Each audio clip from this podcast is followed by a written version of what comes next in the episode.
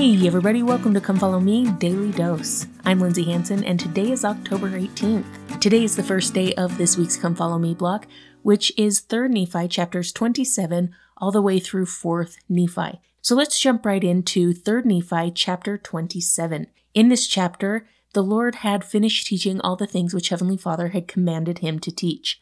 He had taught them about the covenants of ancient Israel. He had talked to them about the promise that Heavenly Father had made to restore the gospel on the earth and to gather his children inside of it. And then he quoted Isaiah and he quoted Malachi. Now, here in chapter 27, the Savior has left. The disciples had been teaching and preaching, but they had some confusion among them. So let's take a look at verse 1. It says, And it came to pass that as the disciples of Jesus were journeying and were preaching the things which they had both heard and seen, and were baptizing in the name of Jesus, it came to pass that the disciples were gathered together and were united in mighty prayer and fasting. And Jesus showed himself unto them, for they were praying unto the Father in his name. And Jesus came and stood in the midst of them, and said unto them, What will ye that I shall give unto you? Now there's something that I really love here in these verses. It's a principle that we see taught several times throughout the scriptures. The Savior taught this principle in Matthew chapter 18 verse 20, and we see it again in the Doctrine and Covenants.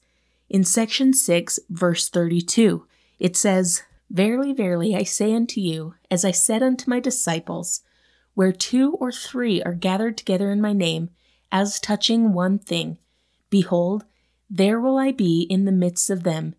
Even so am I in the midst of you. Now, here at the beginning of 3 Nephi chapter 7, you had the disciples. You had a group of believers gathered together, and they were doing just as the scripture said. It was touching on one thing. They had a question that they wanted to ask. They were praying mightily and they were fasting, and they were unified in their purpose. And because of that, the promise of the Lord is fulfilled here. And he comes into the midst of them and asks what they want him to give them. Now, I think it's easy to hear stories like this in the scriptures and think, well, yeah, it happened back then. Yeah, it was great for the disciples of old. But there's a story that Bruce R. McConkie tells about the revelation that was received so that the priesthood could be extended to all men. And it's very similar to this promise where two or three are gathered together in my name, touching on one thing, there will I be in the midst of them. Now, this quote from Elder McConkie is a little bit long, and if he had said it in a talk, I would have just played it because it's a little long. But it comes from the book Sermons and Writings of Bruce R. McConkie. He says, I was present when the Lord revealed to President Spencer W. Kimball that the time had come, in the eternal providences, to offer the fullness of the gospel and the blessings of the holy priesthood to all men. I was present with my brethren of the twelve and the counselors in the first presidency when all of us heard the same voice and received the same message from on high. It was on a glorious June day in 1978. All of us were together in an upper room in the Salt Lake Temple. We were engaged in fervent prayer, pleading with the Lord to manifest his mind and will concerning those who are entitled to receive his holy priesthood. It was one of those rare and seldom experienced times when the disciples of the Lord are perfectly unified, when every heart beats as one, and when the same spirit burns in every bosom.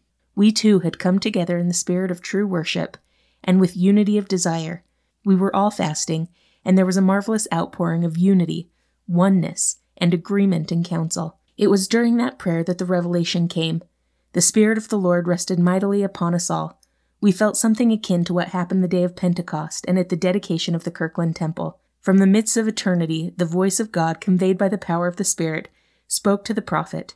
The message was that the time had now come. I love this story and I love what it teaches us about the unity of the 12 disciples and what comes because of that unity, that love, and that fervent prayer. Elder Uchtdorf has often talked about what a miracle it is that all 15 of the brethren can agree on something. They all come from different backgrounds, different political persuasions, different upbringings, but they don't move forward with something until there's a unity among them. And he said that it's a miracle that they ever reach that unity, but that that unity is always reached before they move forward with something. My friends, truly I believe that we can experience this same miracle in our lives, in our families, in our wards, in our callings, but that it doesn't come easily. It comes as a result of unity, And that unity comes as a result from the love of God being in our hearts.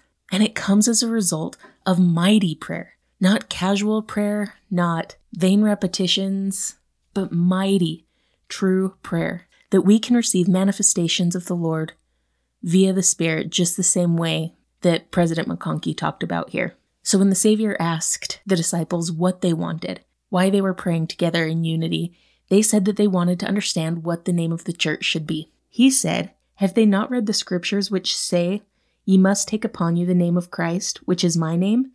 For by this name ye shall be called at the last day. And whoso taketh upon him my name, and endureth to the end, the same shall be saved at the last day.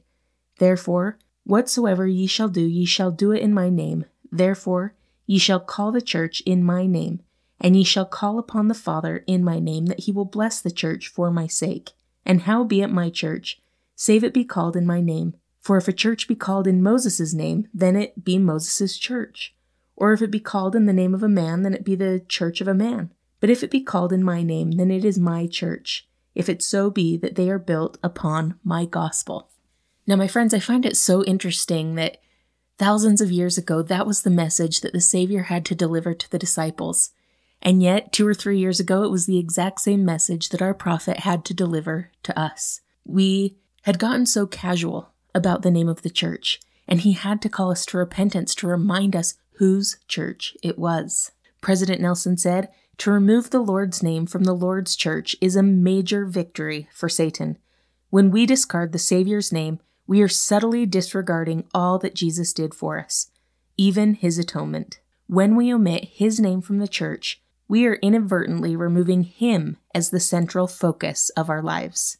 If we, as a people and as individuals, are to have access to the power of the atonement of Jesus Christ, to cleanse and heal us, to strengthen and magnify us, and ultimately to exalt us, we must clearly acknowledge him as the source of that power we can begin by calling the church by the name he decreed. Now, I know so many people who looked at this talk and this call to repentance as a rebranding of the church.